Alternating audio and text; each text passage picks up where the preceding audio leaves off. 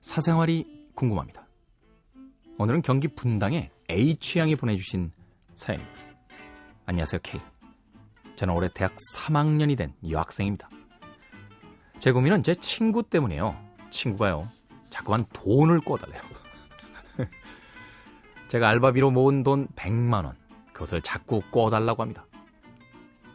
막말로 등록금이 없어서 그런 것도 아니고 용돈이 부족하다 보니 이쪽 저쪽 돈도 빌리고 돈이 부족한가 봐요. 자기가 벌어서 갚겠다는데 글쎄요. 꿔주는 게 좋을까요?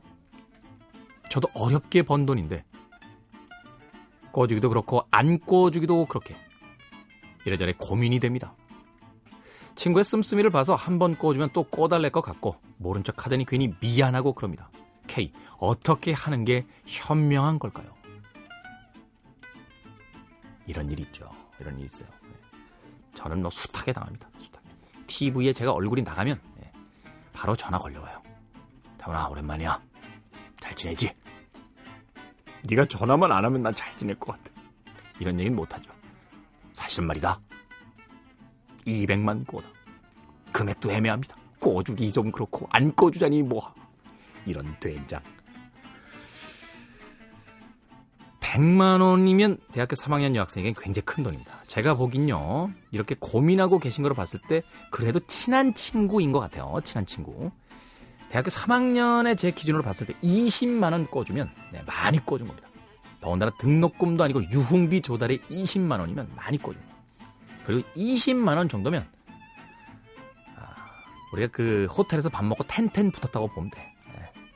20% 정도니까 못 받아도 그렇게 크게 데미지를 먹진 않아요. 20만 원 꿔주면 됩니다. 근데 그냥 20만 원을 꿔주겠다라고 하면 감정 상합니다.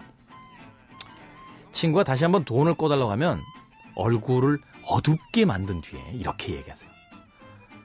어떡하지?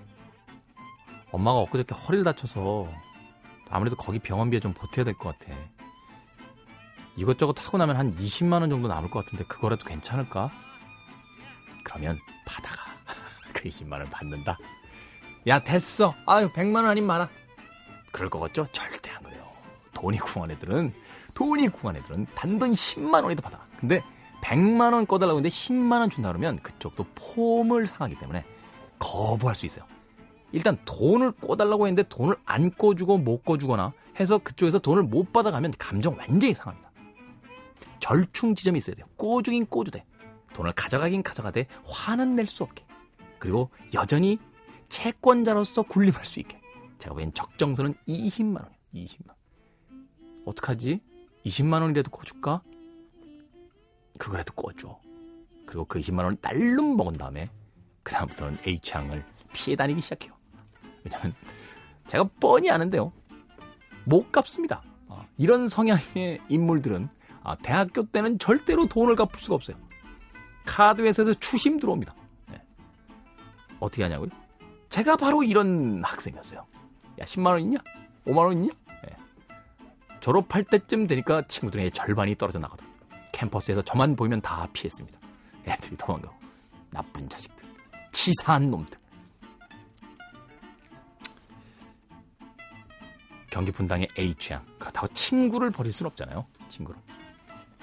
정말 뭐 정말 뭔가 또 힘든 일이 있어서 그런지도 모르겠고 하지만 100만 원을 다 꿔주는 건 정말 좋지 않아요. 왜냐하면 갚을 희망은 점점 금액이 늘어날수록 희박해지고요.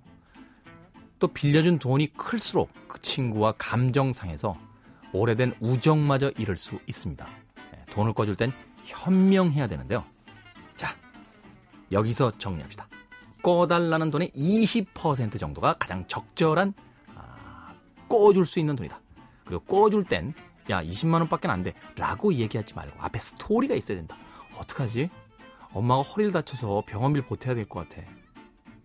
20만원이도 괜찮겠니? 그 정도 남을 것 같은데. 아싸! 이 두 개만 외우면 우정의 그만 가. 아. 그러잖아 내가 대학 때 꾼 돈 다 갚았나?